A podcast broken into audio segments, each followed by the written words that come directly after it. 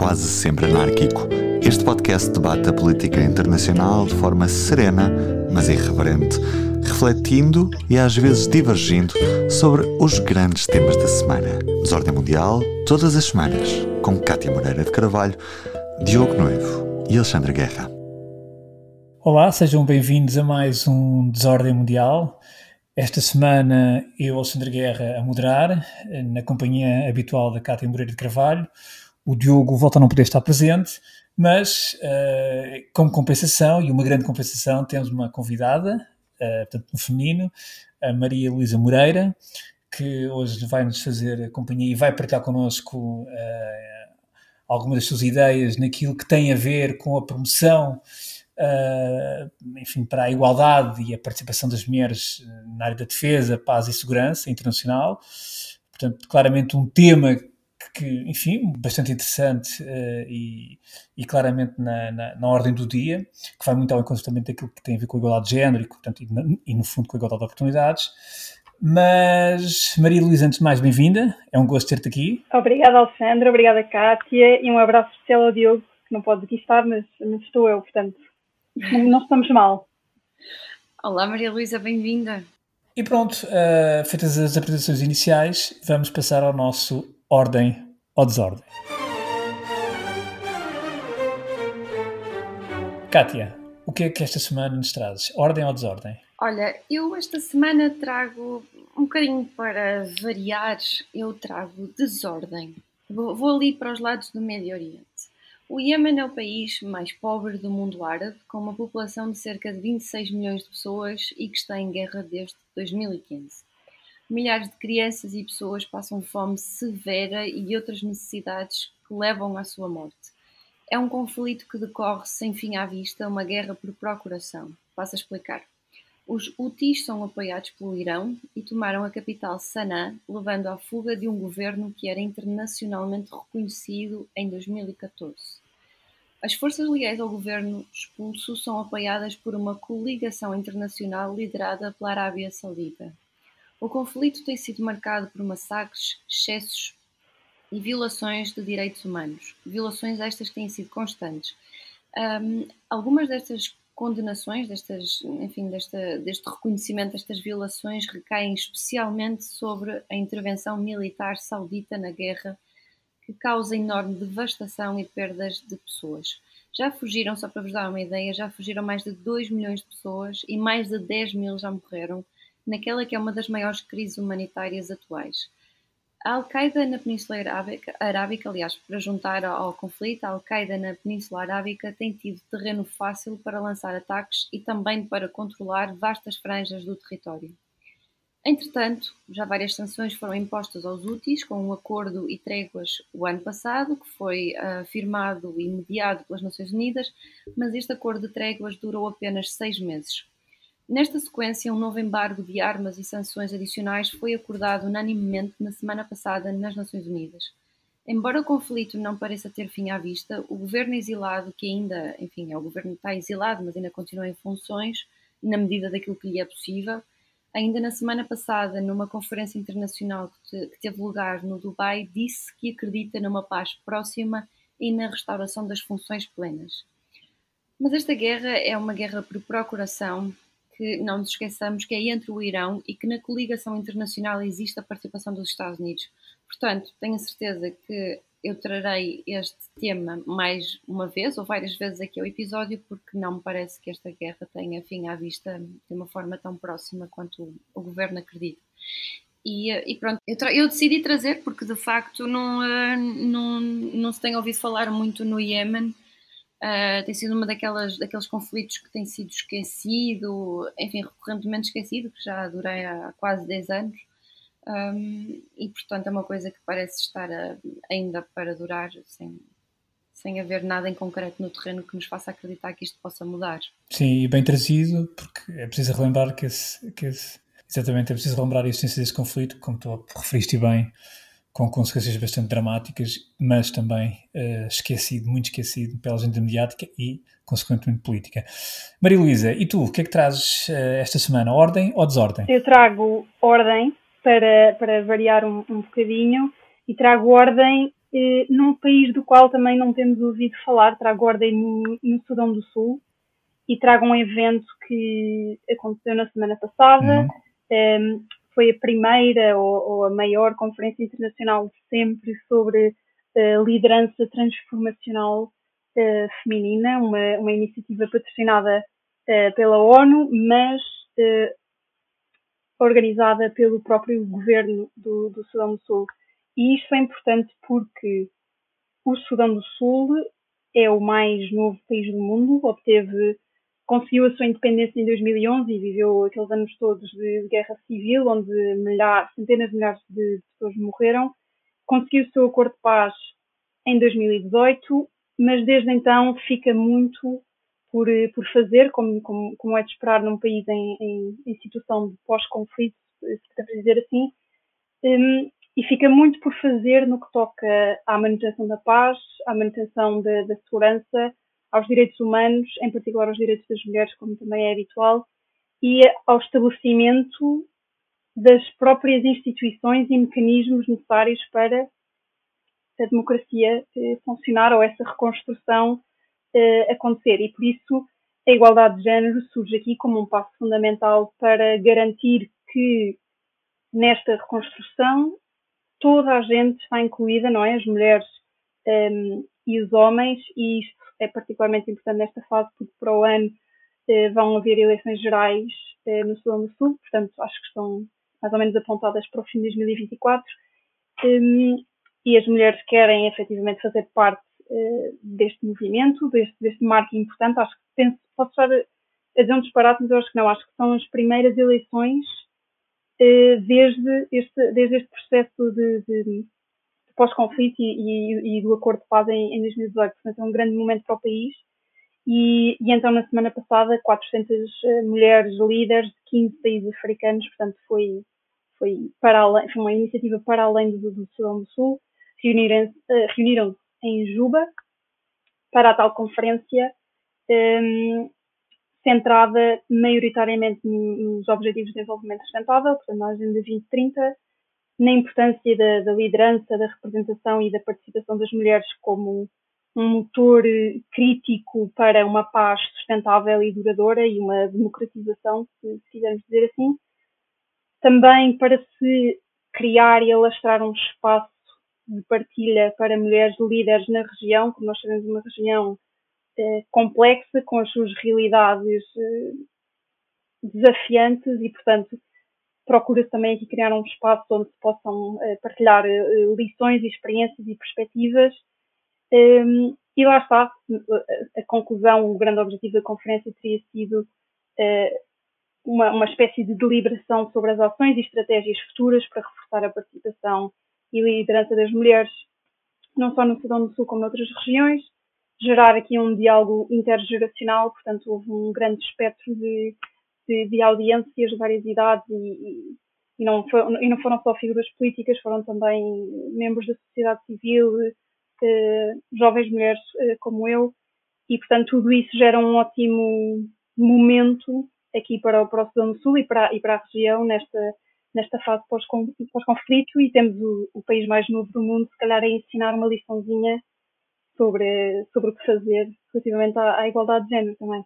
É uma excelente, é uma, é uma excelente iniciativa e, enfim, que, e que lança alguma esperança num país que, como sabemos e como tu há pouco citaste, enfim, é o mais, a mais recente nação independente do mundo, é verdade, que desde que se tornou independente não tem tido uma vida fácil e tem um presidente que eu acho muita piada, o Sr. Salva Kiir, com aquele seu chapéu muito característico, muito peculiar, mas, mas pronto, esperemos que iniciativas como esta, como trouxeste aqui, possam contribuir realmente para que o país, hum, não só aquele país, mas os países da região, uh, possam realmente evoluir, na, quer na igualdade de género, quer nos objetivos de, uh, de desenvolvimento sustentável. E eu, uh, esta semana, trago ordem. Para variar. Trago ordem, exato, para variar um bocadinho.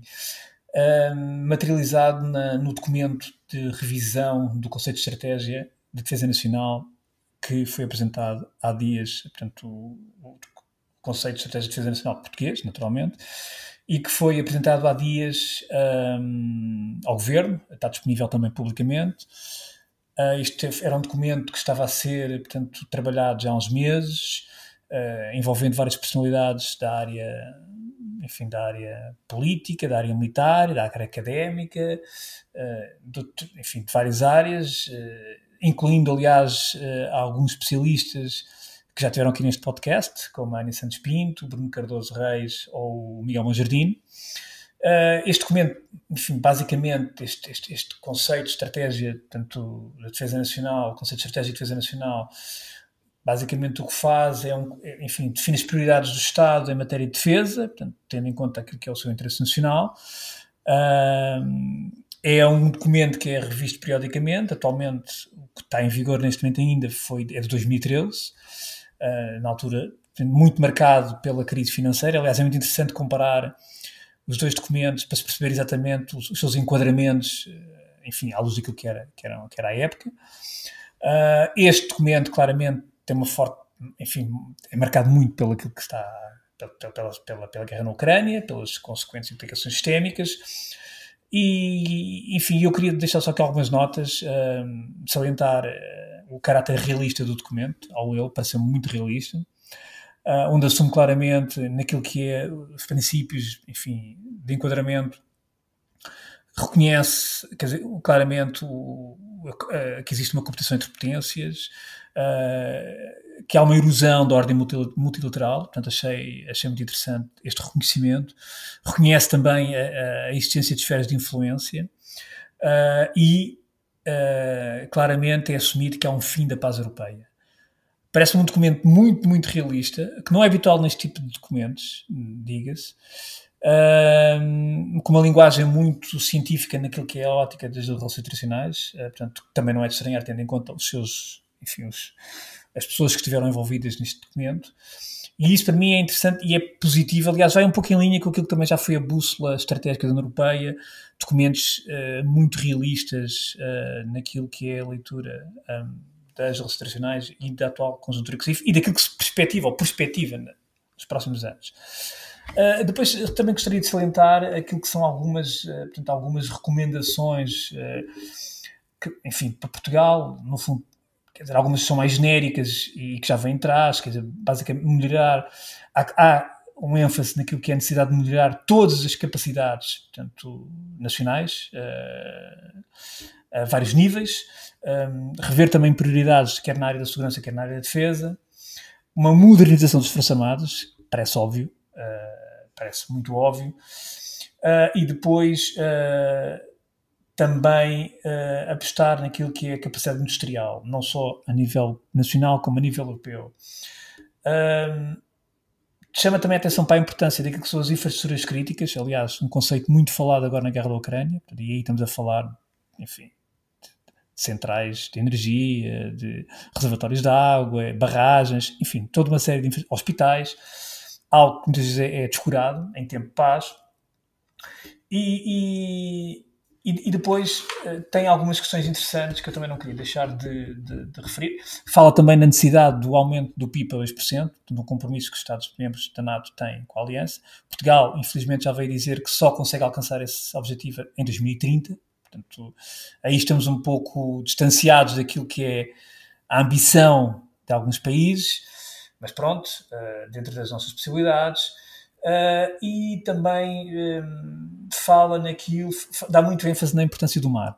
Uh, na importância do mar, e na, e, quer ao nível de segurança, quer ao nível também da investigação, da ciência e das próprias exploração dos recursos Estranhei, uh, posso ter, pode-me ter passado, mas estranhei que em nenhuma parte do documento é, é, referido o processo que está neste momento a decorrer nos Estados Unidos, que é um processo com muitos anos, que é para a extensão da plataforma continental. Uh, porque caso esse, esse, pedido venha a ser aceito, e tudo indica que esse pedido possa vir a ser aceito, Portugal, na verdade, desde o século XIX, que eu já escrevi em tempos, está a conquistar território novo. Uh, efetivamente está a conquistar território novo conquista solo e subsolo, não, não, não, não, não, não, não, não ganha os direitos sobre a coluna d'água, mas ganha os direitos sobre o solo e o subsolo marítimo. Portanto, é da maior importância, sobretudo quando este documento dá muito ênfase, por exemplo, a questões como os cabos marítimos, uh, uh, transatlânticos, uh, enfim, e mesmo aquilo que este território pode permitir em termos de investigação científica e tecnológica. É interessante também que este documento propõe uma, uma, uma, um conceito de segurança nacional, muito curioso, que ficaria sob, sob a égide do Primeiro-Ministro, e também propõe que haja, ou recomenda que, se, que haja uma estratégia de segurança e defesa mais, uh, ou seja, que haja uma estratégia de segurança nacional, que no fundo é uma estratégia de segurança e defesa mais a estratégia de segurança interna. Uh, e portanto, e também, e também uh, recomenda que se aposte muito numa estratégia de comunicação mais integrada naquilo que na área das, da comunicação e das public relations seja uma estratégia 360, no fundo, e que envolva uh, vários atores, como a escola, a academia, uh, a opinião pública, e eu, eu, acrescentaria também a parte empresarial e outro tipo de entidades que não está, a parte empresarial não está, penso que não está no documento, mas eu acrescentaria, uh, acho que é muito importante. E, e, e finalmente, pronto, queria, não, queria, queria elogiar este documento, porque acho que é sempre importante termos uma orientação estratégica, Uh, parece um trabalho bastante bem feito, obviamente não é um trabalho, é, é, é precisamente isso, é um documento estratégico, base, não é um, não é, não é um documento que, que, que, vai ao pormenor naquilo que, naquilo que são as várias componentes, mas não de ser um, um, trabalho muito bem feito, uh, competente e agora terá que ser eh, aprovado em Assembleia da, da República, por proposta do Governo, uh, mas não queria deixar aqui de fazer referência portanto, a esta apresentação do, do, desta revisão do conceito estratégico, do conceito estratégico de defesa nacional uh, e que uh, em breve deverá ser aprovado um, uh, ah, para, enfim, depois poder partir, partir, para partir daí para políticas públicas de segurança e defesa. O meu pronto, receio é, desculpa Alexandre, diz isso, mas, enfim, tendo em conta e fazendo o paralelo com outras coisas importantes que já estiveram para acontecer no passado, o meu receio é que este é um documento que parece ter recomendações extraordinárias. O meu receio é que algumas delas possam ser apenas isso, recomendações, e depois não passem do papel para a prática. Não sei se tens alguma coisa a dizer sobre isto. Sim, claro, pois. Isso é outra questão, claro. Uh, obviamente, as recomendações são feitas, o trabalho é feito e depois cabe também ao poder político e às várias entidades segui-las ou não, mas aí já é outra questão, não é? É uma segunda, uma segunda fase deste processo. Bem, concluído o nosso ordem ou desordem, vamos ao ponto de ordem. Order! Order!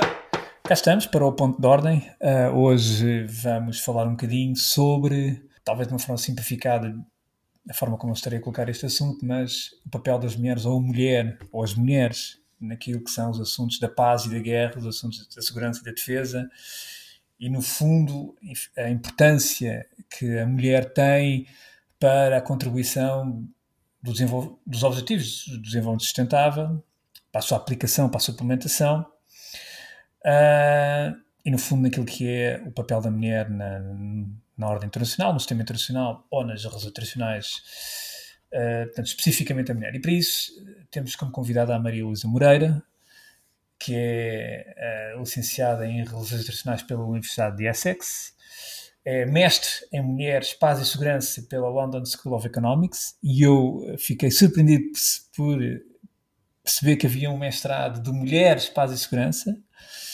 Um, não sei se em Portugal já existe este tipo de, de mestrado, mas uh, fica, e, tô, e, quero ouvir-te falar um bocadinho sobre isso, Maria já mais à frente.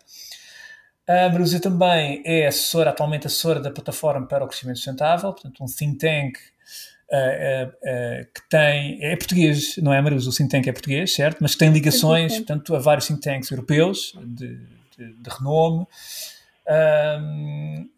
embora faça aqui esta ressalva, a Maria Luísa Moreira está, obviamente, aqui a título pessoal, como aliás todos nós estamos, portanto, a emitir a sua opinião pessoal e que só vincula a ela e nenhuma entidade. E, portanto, podemos dizer os separados todos que só nos vincula a nós próprios. Um, além disso, a Maria Luísa tem, um, enfim, tem uma atividade apesar de ser ainda uma jovem mulher, se me permite isto, Maria Luísa, uh, tem uma atividade já interessante naquilo que é, uh, digamos, a intervenção, nas, enfim, nas pública ou na esfera pública, na, no âmbito da promoção, uh, portanto, da igualdade e da, e, e da participação das mulheres na, na, nestes temas, nomeadamente ao nível tanto da NATO e no âmbito daquilo que é a Women Peace Security. Tu, se quiseres mais à frente, podes falar um bocadinho sobre isso também. Claro e feitas, feitas estas, esta apresentação, uh, eu lanço já aqui a provocação. Alexandra, desculpa, antes de lançares a provocação, e eu não quero ser cheerleader, mas estás a esquecer de um pormenor importante, que eu considero importante. A Maria Luísa é secretária-geral também da WISE, que é a Women in International Security, aqui em Portugal. É uma, é uma rede internacional Exatamente. que existe muito, muito, muito recentemente aqui em Portugal. Está a funcionar a solidariedade feminina, muito bem. Sim. É isso mesmo. Exatamente. Mas pronto, um, brincadeiras à parte, eu agora vou, vou colocar aqui uh, talvez a minha primeira reflexão. Nós olhamos, se olharmos para a história, uh, quer dizer, se calhar desde Cleópatra a Thatcher, mas passando por Indira Gandhi, por uh, Joana d'Arc, por uh, mais recentemente pela Merkel, uh, nós ficamos com a ideia que, o, ou, ou, por exemplo, a Rainha Vitória, enfim, por outras personalidades de certa maneira, ou Catarina II da Rússia também, por exemplo, nós ficamos com a ideia que, de facto, ao longo da história houve sempre mulheres que tiveram influência e que lideraram muitas vezes os desígnios de grandes potências e, e, e de certa maneira tiveram um, um, um, papel muito determinante naquilo que eram as questões da paz e da segurança, ou da paz e da guerra, da segurança e da defesa. Mas também se fica um pouco a ideia que estas mulheres realmente foram surgindo na história, mas muitas vezes não como tendência, mas como, enfim, por um lado, pelo que era as circunstâncias históricas de um determinado momento, que confluíram, confluíram para um determinado momento, e depois por outro, por aquilo que era também a própria natureza, de facto, muito especial dessas mulheres.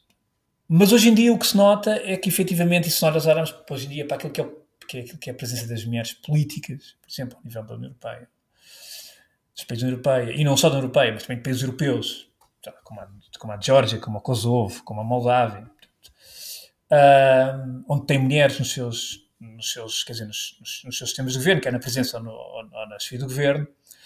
E, e, nós hoje, por exemplo, também na União Europeia, temos uh, a Marin na Finlândia, portanto, temos a Callas na Estónia, temos von der Leyen como Presidente da Comissão Europeia, temos a Roberto Metsola como Presidente do Parlamento Europeu, temos a Lagarde como Presidente do BCE, portanto, temos a Meloni como Primeiro-Ministro de Itália, uh, em Taiwan temos uma mulher, uh, portanto, num país altamente, enfim, potencialmente, numa zona potencialmente muito quente e que, e portanto hum, tivemos a Jacinta Ardern, por exemplo, na Nova Zelândia, não é? que ainda recentemente se demitiu e que teve um papel muito, muito, muito ponderante a, COVID, a combate ao Covid-19. E hoje nota-se realmente que, de facto, uh, a mulher na política é já, não direi que, que, que, há uma igualdade com aquilo que é o homem na política, mas diria que já há uma tendência uh, de, da mulher estar na política tal como o homem está na política. Ou seja, já não há um elemento, digamos, quase de alinhamento dos astros para que uma mulher como Cleópatra ou uma mulher como a Catarina II assumisse os desígnios de potências. Portanto, há, de facto, já uma predisposição natural para que homem ou mulher, neste caso mulher, assuma, de facto, uh, os desígnios uh, dos Estados e que tenha uma intervenção direta naquilo que são as questões de segurança e defesa. E eu queria te perguntar como é que tu vês, portanto, esta evolução, ou seja, histórica, do papel da mulher nestas matérias, que a verdade é que durante muitos anos ou muitos séculos eram quase matérias uh, reservadas aos homens, não é? Apesar de ter havido mulheres que efetivamente desafiaram isso. Mas uh, hoje, hoje temos já uma, aquilo que é uma, uma, uma tendência, não é? Quer dizer, portanto, já não, há, há quase como uma normalização da mulher na política. Portanto, diz-me, quer fazer a paz, quer fazer a guerra. Portanto, uh, o, que é que, o que é que te apraz dizer sobre isso, Maria Luísa, uh, sobre estas matérias, não é? Claro Se é que estou a dizer algum disparate, mas isto foi a minha reflexão ao preparar-me para este programa. Não, foi uma excelente preparação e uma excelente reflexão e é, é verdade que vemos cada vez mais mulheres a ocupar espaços um, e cargos públicos que foram historicamente reservados, uh, portanto, aos homens, à, à figura masculina. E, e poder, acho que podemos dizer que há uma tendência, portanto, há uma certa normalização, mas não é uma tendência, portanto, linear e sem, e sem obstáculos e, e, e não é, acho que não, não podemos dar por garantido que, que essa tendência continue. Uh, ou, seja, ou seja, o que eu quero dizer é não podemos só assumir, ok, agora já temos aqui umas mulheres, isto parece estar encaminhado e vamos parar de, de, de refletir ou olhar para trás e também uh, pensar uh, no futuro e que, e que dificuldades é que podem surgir. É verdade, temos mais mulheres, mas temos de continuar a perguntar que mulheres é que nós conseguimos ter um, eh, nestes tais cargos de, de destaque ou, ou cargos uh, políticos.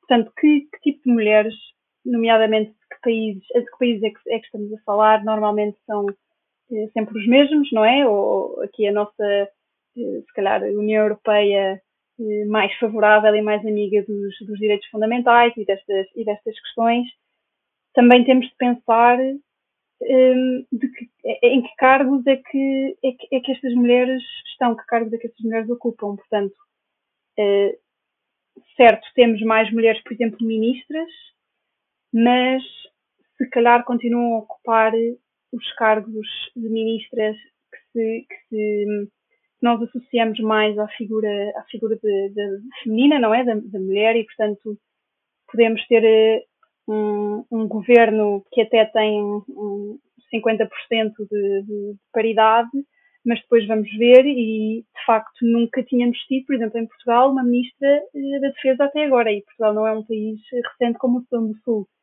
E, portanto, é um, é um bocadinho essa reflexão o que eu faço. Eu, eu olho para trás com muito orgulho e claro que os passos que damos são construídos nos passos que já, que já foram dados, mas acho que o trabalho que falta é, é gigantesco e, portanto, existem áreas onde, onde a figura da mulher, eh, onde, onde eu quero que, que, se continue a lutar pela, pela presença eh, da figura das mulheres e, e, continuamos a ter problemas, por exemplo, na área da diplomacia. Eh, em Portugal, não querendo só falar de Portugal, claro, mas os números continuam baixíssimos, os números que temos, claro, depois essa, essa é outra questão portanto, nestas áreas de diplomacia ou defesa, continuamos, eh, a presença das mulheres continua a ser um, um desafio, continua a haver quem, quem preferisse evitar talvez essa, essa presença, eh, portanto, tudo que seja diplomacia, eh, defesa, se calhar até, não sei, questões mais dentro da, da economia também e, e, o ramo científico, já para,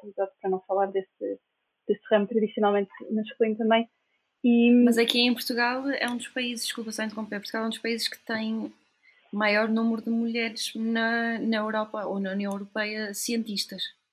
É, mas ainda assim abaixo, mas ainda assim, é claro, abaixo. abaixo, abaixo do número de homens, sim. Exato, muito abaixo, portanto posso estar sim. agora a dizer mal, mas se calhar são 15%. Claro nem que tanto. Exato, se calhar nem não é tanto. tanto. Sim. Portanto, somos dos que temos mais, mas temos 10% temos, uh, somos um, um país uh, amigo e proativo do, uh, relativamente aos direitos humanos e à presença das mulheres e à capacitação das mulheres, mas se calhar só temos 30% de mulheres como embaixadoras e mais uma vez eu acho que estou a exagerar na estatística, não sei se é assim tão, tão elevada. Portanto, eu faço esta, esta reflexão sim, celebro o que já, o que já temos até aqui. concordo contigo, Alexandre, que há uma tendência, há uma normalização, mas continua a haver muitas lacunas uh, a preencher, pelo menos da maneira, uh, é assim que eu vejo a situação. Eu queria te fazer uma pergunta, que é, eu queria voltar atrás disso, antes disso tudo, voltar ao princípio, que é, normalmente quando nós, uh, nós, quer dizer, as pessoas, não é? Normalmente a população geral, sei lá, pessoas que debatem na arena pública, quando ouvem falar de ah, vamos falar do assunto das mulheres e segurança e paz, ou mulheres e outro tema qualquer, normalmente isso traz algum receio de que a conversa possa ser polarizada, de que em vez de se debater o conteúdo, se debatam, enfim, questões, causas identitárias e que o resultado possa ser um bocadinho desastroso e, e desviado daquilo que é, enfim, o foco principal, o conteúdo em si. Um, mas um, Portanto, aquilo que eu te queria perguntar é uh, o que é que tens a dizer a estas pessoas que têm este receio em falar do assunto das mulheres, e neste caso em particular mulheres, paz e segurança, E porquê que é importante, ainda hoje em dia, em, em pleno século XXI, em 2023, falar-se na introdução de, do assunto das mulheres para a segurança, para a paz, enfim, e também uh, para a defesa? Ou seja, a minha pergunta é, o que é que tens a dizer a estas pessoas e é também uma tentativa de introduzir alguma normalidade e um discurso mais moderado a este tema e, enfim, também uma, uma tentativa de, de captar mais pessoas para este tema, numa tentativa de, enfim, de explicar porque é que é necessário e realmente importante ainda se falar disto? Claro que sim, é uma pergunta importante porque a polarização, ou aqui se calhar o conflito identitário, se quisermos eh, dizer assim, de facto acho que previne e acaba por, eh, por dar cabo eh, dos esforços e, do diálogo que é, que é essencial em democracia se quisermos avançar, seja o que for. E eu acho que é normal haver resistência a uma agenda eh, cujo nome é Mulheres, Paz e Segurança, mas que não é mais do que uma agenda de policy do Conselho de Segurança das Nações Unidas que visa alertar para a ausência das mulheres nas questões da paz e da segurança internacional e que nos vai delineando um mapa daquilo que falta fazer para efetivamente conseguirmos avançar eh, algumas considerações do, do, de direitos humanos, desenvolvimento eh, sustentável e, e, e, por aí fora. E, portanto, é normal que os temas, que, que, o tema cause desconforto, porque o tema é em si uma tentativa de pôr em causa o estado das coisas. E, portanto, é um desafio um, transformador, é um desafio profundo que procura desconstruir a maneira como o mundo, se calhar, está construído para que se possa fazer um exercício conjunto, lá está, em diálogo, ninguém odeia ninguém, não há, não há que ter uh, medo da palavra feminista, não é? E, e, fugir, fugir ao diálogo, e ninguém quer, ninguém odeia ninguém. A ideia é precisamente o contrário, é em conjunto começarmos a perceber enquanto sociedade, não só portuguesa, mas sociedade global, que estes temas nos tocam a todos eh, que é importantíssimo reconhecermos que o problema das mulheres há de ter um impacto na vida e nos, e nos problemas dos homens, porque vivemos em sociedade conjunta e não, não podemos deixar nem uma metade nem outra da população para trás se queremos atingir o desenvolvimento sustentável e, e, e conseguir eh, desmantelar os desafios que temos em conjunto, quer seja alterações climáticas, e segurança alimentar, seja o que for. Portanto, eu acho que o primeiro passo para resolver estes problemas é precisamente colocar a questão que tu colocas, Kátia, e é identificar um ponto de partida conjunto para que, em diálogo, eh, num exercício de, de reflexão, quase identificação de pontos que nos interessam a todos e que é absolutamente necessário resolver. Neste caso, a igualdade de género é um, é, é, a igualdade de género é um deles e não é por acaso que é um pilar dos Objetivos de Desenvolvimento Sustentável e que e, e sem o qual nós uh, não vamos a lado nenhum e sem o qual não conseguimos uh, resolver outros temas uh, interligados e, portanto, o exercício e a necessidade desta agenda é, é exatamente esse, é, é, é o reconhecimento de que podemos ter uma estrutura já construída e podemos ter uma estrutura eh, de política internacional, podemos ter um sistema, podemos ter uma política externa e se calhar essa política externa não se adequa à realidade que temos, que temos hoje, porque foi construída se calhar noutro tempo, sem a inclusão das mulheres. O mesmo acontece num, num acordo de paz. Um acordo de paz que não tenha a presença de mulheres é não sei quantos por cento mais provável de falhar precisamente por não ter um, ehm, essa perspectiva, essa experiência, esse, esse, background incluído na resolução do conflito e, portanto, acho que a minha resposta é, é essa. Isto é um passo, é um diálogo essencial para resolvermos os problemas que temos em conjunto e não, e não há, não tem de haver espaço para, para questões uh, identitárias e, e, para falta de, de pontes construídas, acho eu. Queres dar alguns exemplos práticos ou seja, existem um, alguns exemplos práticos que nos ajudes a perceber, um, enfim, porque é que isto é importante? Sim, posso. e, e tenham, e, e, por exemplo, uma das grandes preocupações da agenda Mulheres, Paz e Segurança é a inclusão ou um foco mais acentuado no nexo clima, segurança e igualdade de género. Ehm, e, portanto, tenho, tenho, por exemplo, dois, dois exemplos que, que eu gosto muito de, de usar. Ehm, para exemplificar aqui a, a, interligação entre as alterações climáticas, uh, o posicionamento das mulheres, que ainda é inferior ao dos homens em muitos, em muitos locais do mundo, e, e a segurança uh, internacional. Por exemplo, em 2004, um, ehm, no tsunami da, da, Indonésia, portanto, um evento conhecidíssimo, 70% uh, das mortes uh, do tsunami foram mulheres. Uhum. E, portanto, cá está uma tentativa da Agenda Mulheres, Paz e Segurança olhar para um fenómeno que à partida não questionaria isto, mas então nós questionamos e porquê é que 70% das mortes foram mulheres, porque nessa, portanto, nessas regiões estudadas, e isto é um, é um relatório, uh, acho que é das Nações Unidas, uh, identifica as causas para estas mortes. Uh, a primeira é que as mulheres esperaram, portanto, tsunami, e as mulheres esperaram que os maridos voltassem, portanto, aqui num simbolismo quase de, de, de obediência ou, ou, de honra para, para com os, os maridos, não é? Aguardar que, que, eles, que eles regressem da sua vida e, do, e, do, e, dos seus empregos, portanto, ficar para trás e, e morrer em, em, como consequência, são também educadas, uh, ou, ou, seriam também educadas a dar prioridade aos membros da família, portanto, uh, foram identificadas muitas histórias exatamente de mulheres, de, de membros sobreviventes que, que, disseram isso mesmo e que as mulheres, eh, não é? Portanto, situação de, de pânico e de salvamento e a família vai primeiro e eu, mulher, fico para, para último.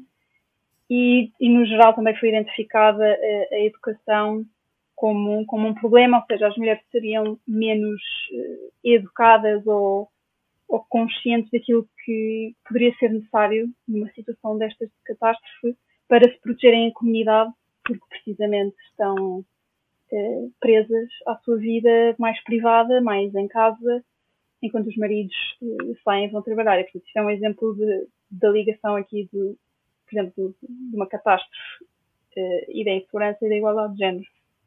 Acho que respondo à tua pergunta. Sim, sim, muito bem. Mas, Amarilis, eu, eu, eu recordo eu lembro-me bem desse, desse tsunami, uh, lembro perfeitamente, uma tragédia de facto horrível. Uh, portanto, o que tu, o que tu, o que tu dizes, uh, se eu percebi bem, é que o género é relevante naquilo que é, uh, digamos, as diferentes sensibilidades na abordagem de um determinado tema. Ou seja, vamos supor, por exemplo, que uh, vamos supor, por exemplo, que Vladimir Putin tivesse na sua equipa, portanto, de, de pessoas mais próximas, algumas mulheres.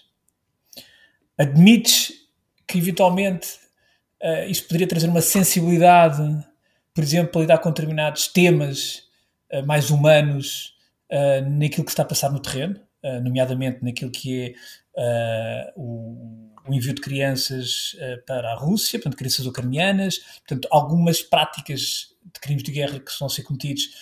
Ou seja, achas que de certa maneira a presença de uma mulher ou a presença de mulheres na política russa poderia ter uma influência ou poderia ter um impacto diferente na, nos acontecimentos do terreno, uh, ou, ou, ou, agora indo para o outro lado, para não ser parcial.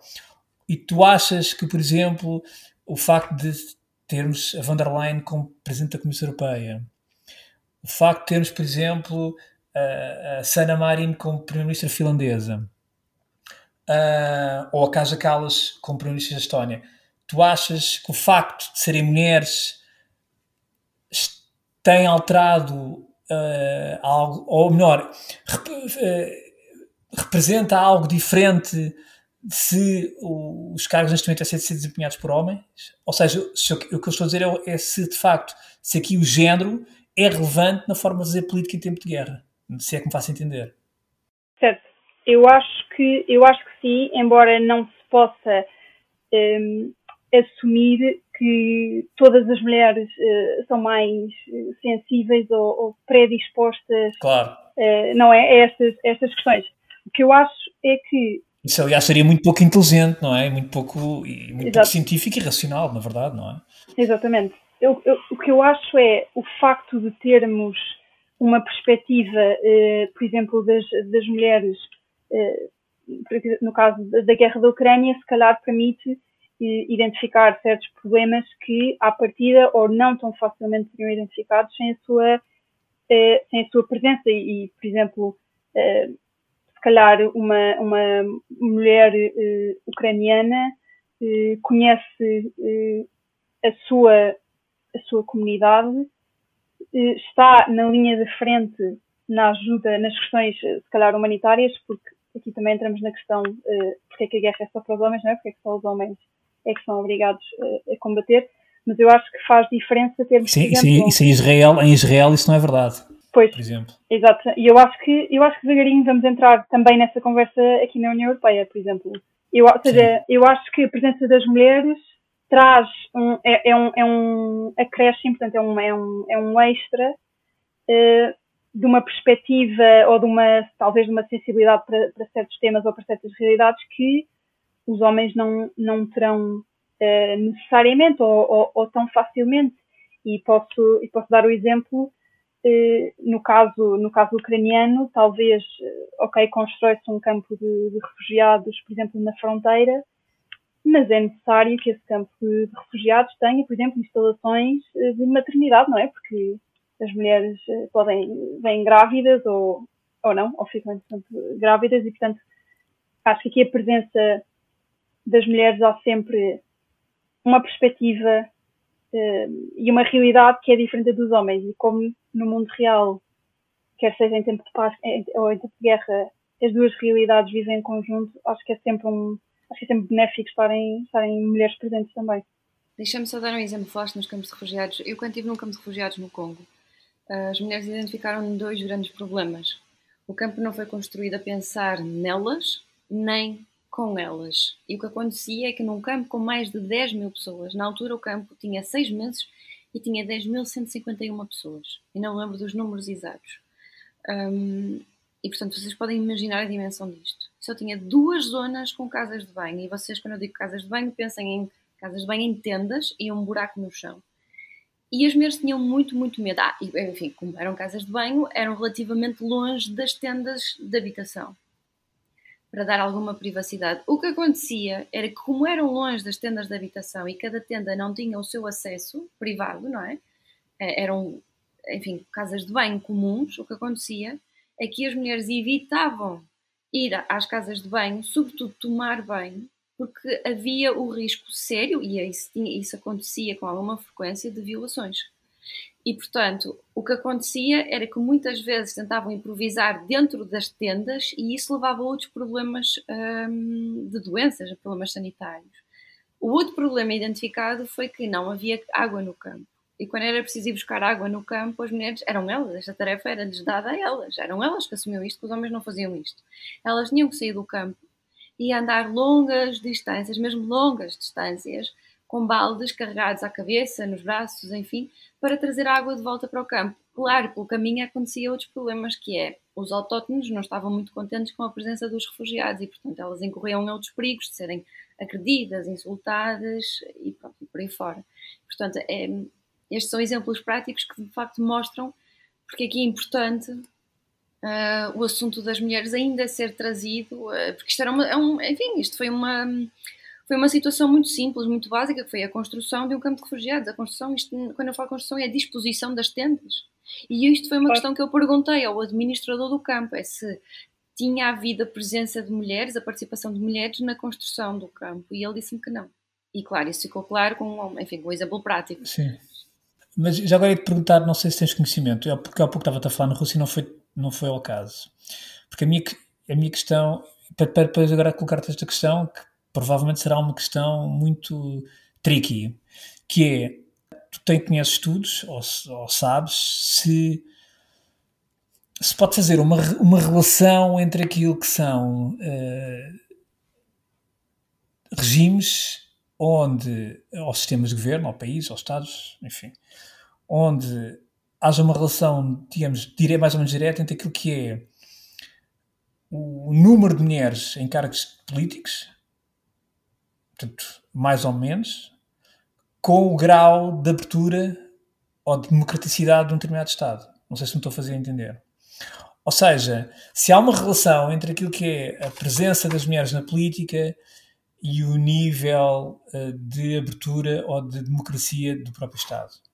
Ou seja, se países com mais mulheres nos cargos políticos são mais propensos à democracia, portanto, mais, mais abertos, mais respeitadores daquilo que são os direitos humanos, ou se países com menos mulheres nos cargos políticos são menos propensos à democracia. Lembro que Portugal, nessa matéria, é um país com pouco que não está bem cotado naquilo que é mulheres na política, quer a nível da presidência, quer ao nível do governo, e mesmo ao nível da, daquilo que é a composição dos governos e de outros cargos, embora os últimos anos tenham trazido uma medida. Portanto, estou só a, a lembrar isto. E, e, Portugal, apesar de tudo, é uma democracia plena. Mas isto também indo ao encontro da Rússia, e efetivamente, uma pessoa olha para, para aquilo que é o cenário da cúpula política russa e não vê uma mulher. Uh, não vê uma mulher. Uh, tal como não vê uma mulher na Arábia Saudita. Mas aí, enfim, a própria, a própria religião e o próprio sistema social impõe isso, que já não é, que não é o mesmo que se passa na Rússia. São coisas diferentes. Uh, mas já vimos, por exemplo, isso em países como os Estados Unidos, onde há mulheres poderosas, sempre houve mulheres poderosas, até como secretárias de Estado, etc. Lembro da Madeleine Albright, por exemplo. Condoleezza Rice. Exato. A Condi Rice, portanto, várias, a Hillary Clinton, portanto, várias, várias mulheres uh, poderosíssimas. Portanto, tens alguma ideia, se há estudos sobre isso? O que é que tu, ou seja, se há uma relação direta, uh, enfim, entre aquilo que é a presença da mulher na política, a democracia, regimes mais abertos ou menos abertos? Excelente questão. Tenho a certeza que alguém eh, pegou nisso. Não consigo agora dizer um, um, um estudo ou uma, uma correlation eh, de cabeça. Sei sim, portanto, e, e, que isso está, e que está proveríssimo, lá está aquilo que eu dizia há, há pouco, que a presença das mulheres permite uma compreensão e se calhar podemos até dizer uma, uma abertura e uma, e uma democratização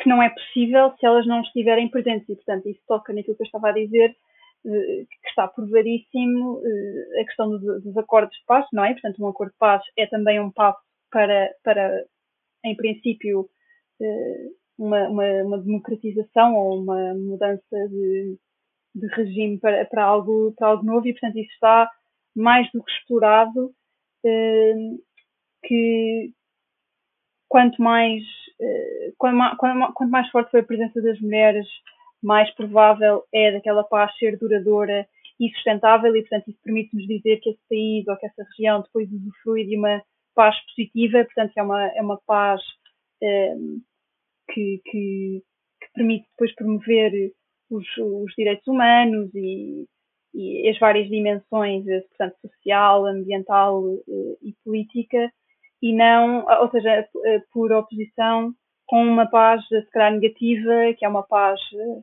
mal amanhada, eh, precisamente porque não tem as perspectivas e a presença política das mulheres e, portanto, é só uma ausência de, de conflito e, à partida, também menos, uma situação menos, menos democrática. E, portanto, respondendo à tua pergunta, fica o meu trabalho de casa e dir-te-ei no futuro se há esse, esse, estudo ou não, sei é que está provado que, que em, em, nestes casos específicos, portanto, da, da manutenção uh, da paz e do crescimento sustentável, a presença das mulheres é fundamental e, de facto, leva a essa, essa abertura e a essa uh, promoção do, dos direitos humanos e, portanto, aqueles todo, da liberdade e todos aqueles valores que, nós, que são nossos e que nós associamos uhum. aos, aos regimes que conhecemos uhum. e que gostamos. Sim.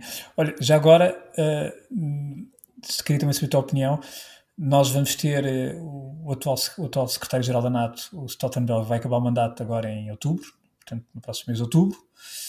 Uh, vai começar a corrida para a escolha do próximo secretário-geral ou secretário-geral. A NATO nunca teve uma mulher como secretário-geral e fala-se essa possibilidade. uh, já há alguns nomes a circular. Achas que é a altura e, que a NATO vai, uh, o próximo secretário-geral da NATO vai ser uma mulher? Estás convicta disso? Eu estou convicto disso. Eu digo já a minha resposta, acho que vai, a próxima secretária-geral da NATO, ou o próximo secretário-geral vai ser uma mulher, uh, tenho quase a certeza disso. Uh, e, sabe, e tens palpite para qual? Eu nem ficaria surpreendido se, se a própria von der Leyen viesse a ser secretária-geral da NATO, uh, fazendo aqui uma transferência entre Comissão Europeia e, e NATO. mas isso, pronto, mas há já há alguns nomes a circular. Agora, qual, diria, se tivesse que apostar, acho que seria uma mulher. O que é que tu achas? Qual é o teu palpite e do conhecimento que tens também da NATO, de, enfim, de, do trabalho que também tens feito da, da NATO, o que é que te parece? Eu acho, adoro, essa é a fase de, de apostas do, do podcast, eh, por sinal a minha preferida. Eu acho que ao fim de 70 eh, anos, não é, de, de aliança, eh, ao fim uhum. de, de 70 e tal anos de secretários-gerais homens, 13, se não me engano, acho que se calhar está na altura de termos aqui uma, uma mudança e lá está, isto é um simbolismo importantíssimo da parte, seria um simbolismo importantíssimo da parte da NATO por várias razões. Primeiro porque a NATO assume a agenda Mulheres, Paz e Segurança como eh, pilar transversal e crucial para o seu mandato, tanto na vertente política como militar, tem vindo a fazê-lo eh, há, há 20 e tal anos. Eh, aliás, o Comitê da NATO para as Perspectivas de Género, um, ehm, portanto, a parte militar, é o comitê mais antigo, ou dos mais antigos da Aliança. Portanto, a igualdade não é uma novidade para, para a NATO e parece-me que em plena guerra, e já agora em 2023, é o momento adequado para a NATO dar, dar esse passo e, e a Agenda Mulheres, Paz e Segurança foi incluída pela primeira vez explicitamente no, no novo conceito estratégico ano passado em Madrid.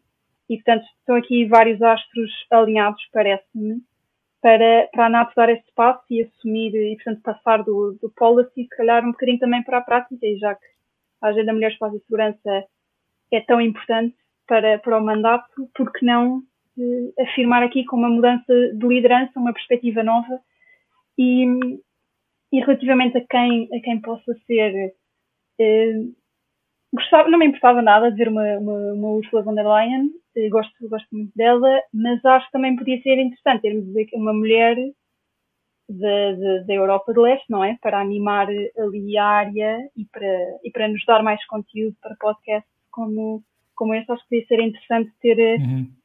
ter talvez uma. Exato, uma, alguém da Estónia ou, ou ou, ou, por, esse, por, ou por esse lado, acho que poderia também, também ser um, um, simbolismo curioso e provocador da parte da NATO em relação à Rússia e, e provocador aqui num sentido, num sentido bom de, de afirmação e não de Sim. vai toda a gente agora começar a dizer que, que, que a NATO claro, é que provocou. Não, não, não, não, não, a NATO não provocou nada.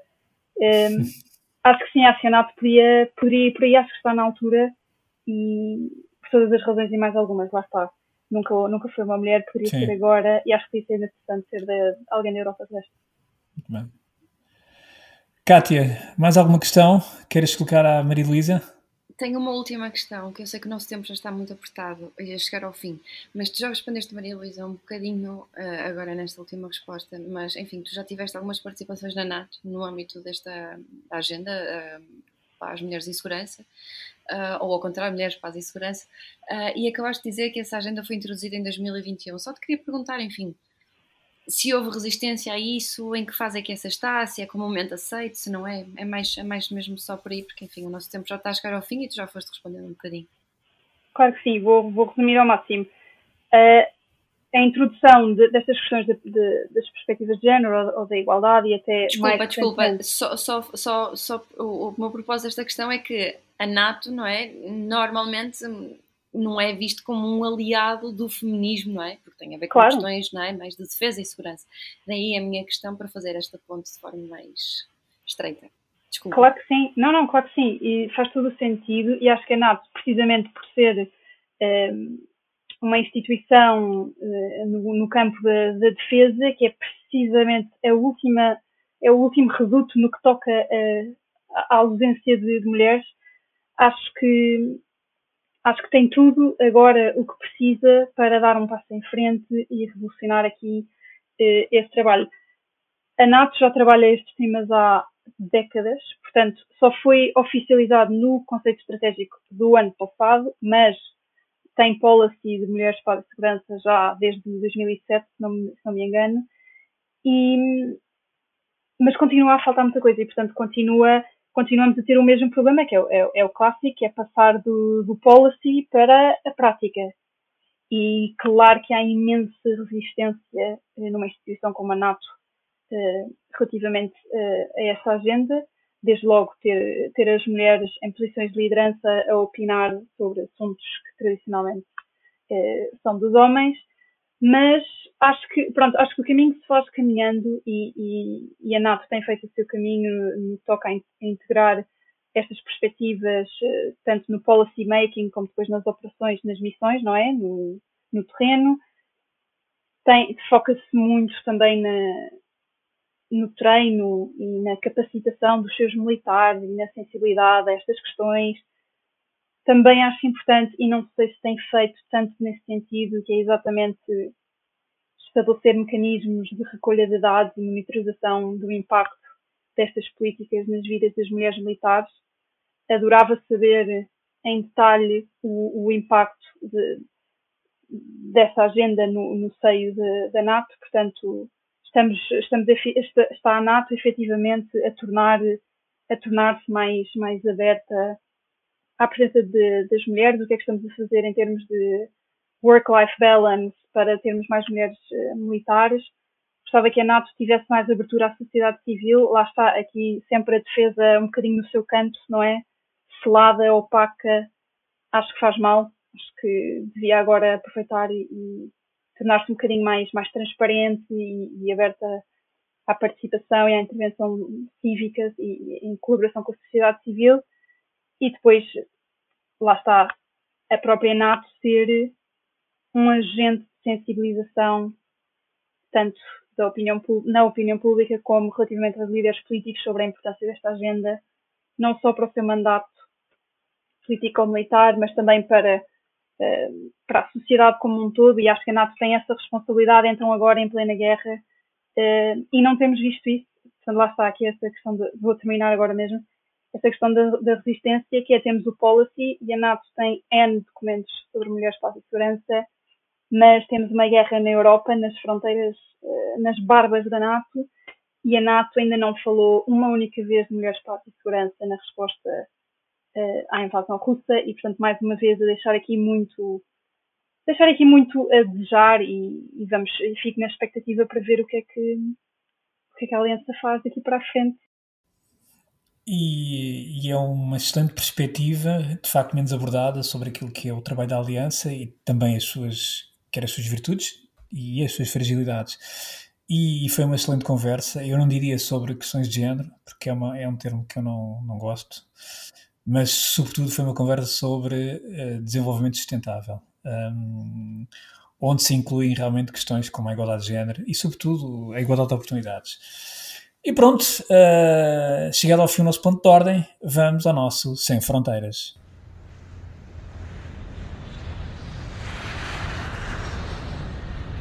Eu começo uh, com a minha sugestão desta semana e, e trago um livro de Barry Strauss, uh, que é tanto um historiador militar uh, e, e, também consultor de, historiador naval militar. é professor da Universidade de Cornell, enfim, tem um vasto currículo, tem muitas obras publicadas nesta matéria.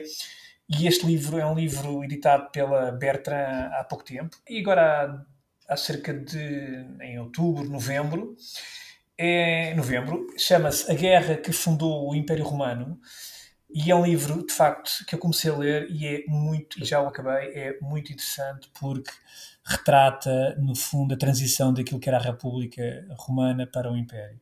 Um, começa no assassinato de Júlio César, morto no Senado pelo Bruto e pelo Caio, uh, nos, nos famosos Idos de Março, e depois todo o processo, digamos, político que se desenvolve até ao confronto uh, entre Otaviano e Marco António. Um, e onde Otaviano enfim, derrota Marco António na Batalha de Ácio e mais tarde Otaviano veio ficar conhecido como Imperador Augusto. Uh, pelo meio, uh, há uma personagem, de facto, uma das grandes mulheres da história, chamada Cleópatra, uh, que tinha poder, tinha um lado Maquiavel, tinha astúcia, tinha beleza, portanto tinha tudo. embora hoje, quer dizer, não se muitas vezes não se consegue ter uma ideia de facto digna destas personagens históricas. Este livro é um livro de facto, de facto muito interessante por isso, porque nos permite ver aquilo que é a evolução política num projeto de luta de poder uh, e que faz também a transição entre a República e o Império Romano, mas sobretudo com, uh, com uh, aquilo que é, digamos, o papel dos seus intervenientes mais diretos e, em particular, também para o papel de Cleópatra e já que estivemos aqui a falar de, de facto de mulheres na política, uh, penso que não há que, que, este é um dos melhores exemplos que se pode ter uh, de facto de uma mulher que uh, não só foi uma grande estadista como foi uma mulher que inspirou depois enfim séculos e séculos de líderes e portanto um, deixo aqui o livro A Guerra que fundou o Império Romano de Barry Strauss, editado pela Bertrand Editora, agora em novembro do ano passado, portanto, uma novidade que recomendo vivamente. Uh, e tu, o que é que trazes? Eu trago um livro também. O livro chama-se Femina, A New History of the Middle Ages Through the Women Written Out of It. É de Janina Ramírez, que é uma historiadora de Oxford. E antes de avançar para o que é este livro, conteúdo, eu vou dizer que este livro é recomendado por várias figuras, vários historiadores, entre eles o Peter Frankopan e o Simon Sebag Montefiore. Um, no prefácio, a autora diz o seguinte: Eu não pretendo, não estou a reescrever a história, eu estou a usar os mesmos factos, figuras, acontecimentos e evidência que nós sempre tivemos acesso, combinados com recentes avanços e descobertas. A diferença é que eu estou a mudar o foco. O enquadramento agora é nas mulheres, no, nas, nos, nas personagens femininas e não nos personagens ah, masculinos. Este livro é mesmo muito, muito interessante e é, e é um livro muito bom. Eu lembro-me quando eu estava na faculdade, um, no primeiro ano de doutoramento, uma das professoras falou que começava a haver cada vez mais uh, historiadores e historiadoras que, que tentavam procurar documentar o papel das mulheres na Idade Média e também, eh, tanto quanto é possível, antes da Idade Média, até uh, fazer o exercício até à pré-história. Uh, e eu fiquei muito contente quando encontrei este livro, porque desde então fiquei a pensar nisso e, e a tentar perceber que trabalhos é que eram estes, porque um, é algo mesmo importante. Portanto, o que esta autora faz é um, pegar em algumas mulheres, algumas personagens ao longo da história, por exemplo, a única rainha da Polónia, uma guerreira viking, quando foi descoberta que era mulher, criou um grande problema.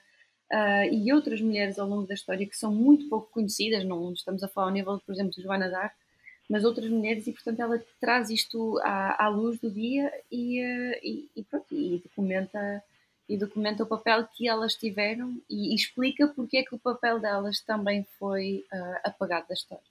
É esta a minha recomendação Excelente. da semana.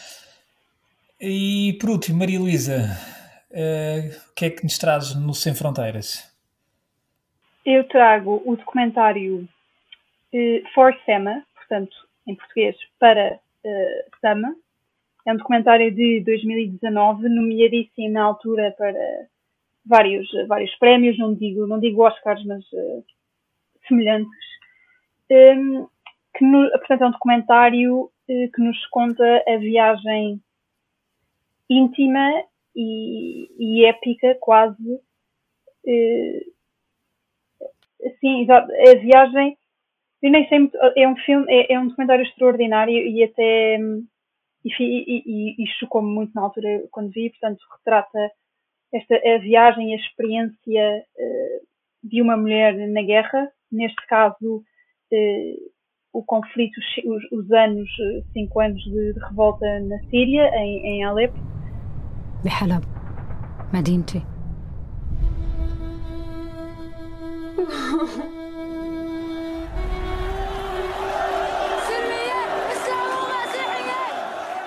لسه عم صور هذا الشيء اللي عم بيخلي معنى لوجودي.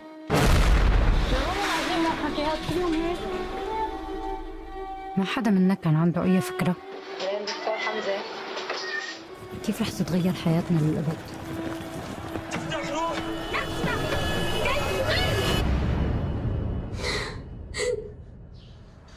حمزة أنا حامل É uma carta quase de amor eh, de uma mãe à filha e, portanto, eh, são centenas de horas de filmagem que, que esta jovem eh, mulher de Síria grava da sua, da sua vida durante, durante a revolta, em, em que se apaixona, engravida e depois a filha, a filha nasce. Eh, em plena, em pleno, portanto, conflito com o presidente Assad e tudo, e, e por aí fora, portanto, aqueles anos uh, terríveis que nós todos conhecemos. Este comentário eu, eu considero importante não só porque é, é muito bom e nos traz uh, um relato real, on the ground, daquilo que é a guerra e o conflito, e acho que às vezes não temos essa, uma percepção tão, tão, tão real e tão tão atual um, daquilo que é um, um, conflito e, e, também tudo, ou maioritariamente tudo, ou quase tudo que sabemos sobre a guerra, sabemos normalmente através do olhar dos homens e temos visto isso muito na Ucrânia, portanto quase não ouvimos falar eh, das vozes, eh, quase não ouvimos eh, as vozes das mulheres ucranianas que estão também na linha da frente em diversas funções e, portanto, normalmente os relatos que nos surgem de, de conflito armado são dos homens e aqui está uma tentativa de combater, de combater isso e, portanto, é um, é um relato, um registro do cotidiano de uma, de uma, uma rapariga uh, síria, normalíssima, que vive, que vive a sua vida.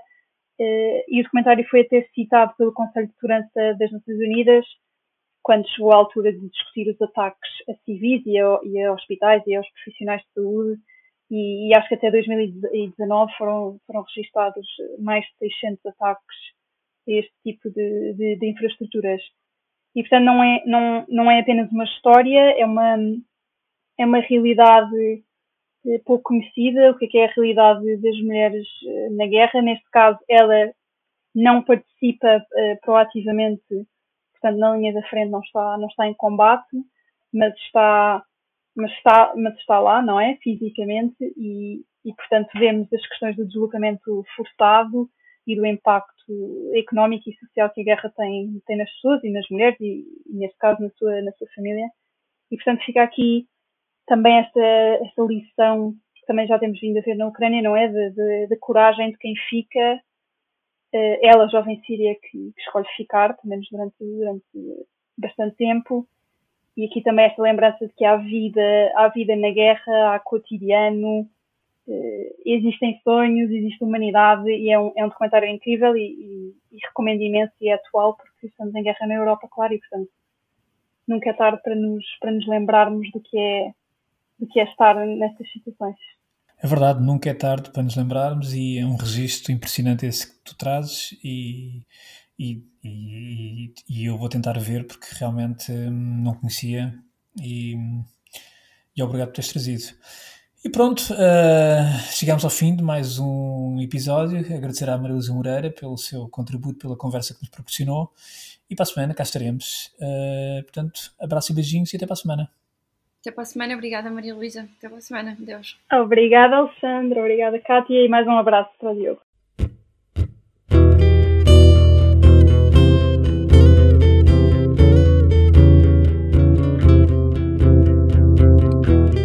Pode voltar a ouvir este e conhecer novos episódios em público.pt e na sua aplicação para podcasts. O público fica no ouvido.